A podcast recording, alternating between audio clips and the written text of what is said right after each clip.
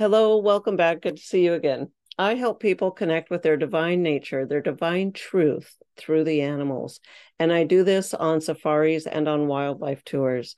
And I just want to say that if you think you want to go on safari or a wildlife tour, but it's not possible for you, I encourage you to rethink that and to take my free manifestation class. It's at bit.ly slash free how to manifest or find me at revkarencleveland.com. Today's question is when to go on safari. And there's not really one answer for this. You're really going to have to assess what you want to see, the kind of ecosystem or the kind of environment you want to be in, and what's happening with the wildlife during any time of the year. For example, if you want to see the great migration that goes from Tanzania to Kenya and back, the wildebeest, the zebras, then you need to go when that's happening, which is roughly between July and November. So if you do want to see that, you need to go between July and November. But maybe that's not important to you.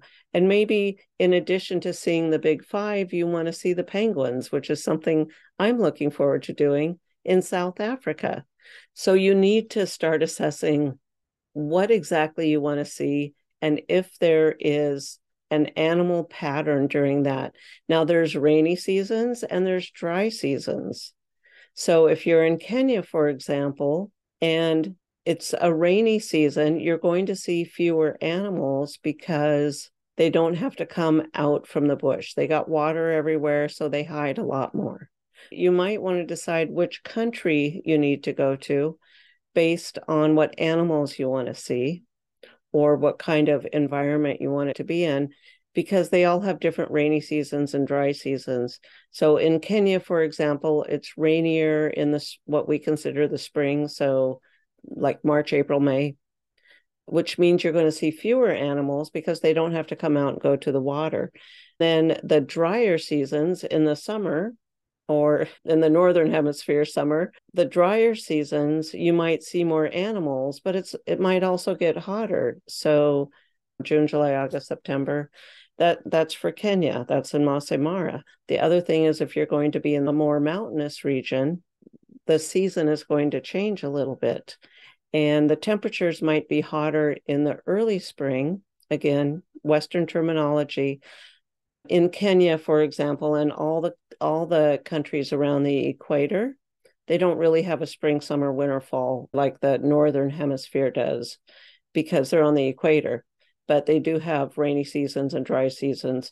But in our summer, it, it's going to be lower temperatures, but it might be rainy. And there's really no one answer for when's the best time to go on safari or when should I go on safari. You have to ask yourself a few qualifying questions. What do I want to see? How long do I want to be there?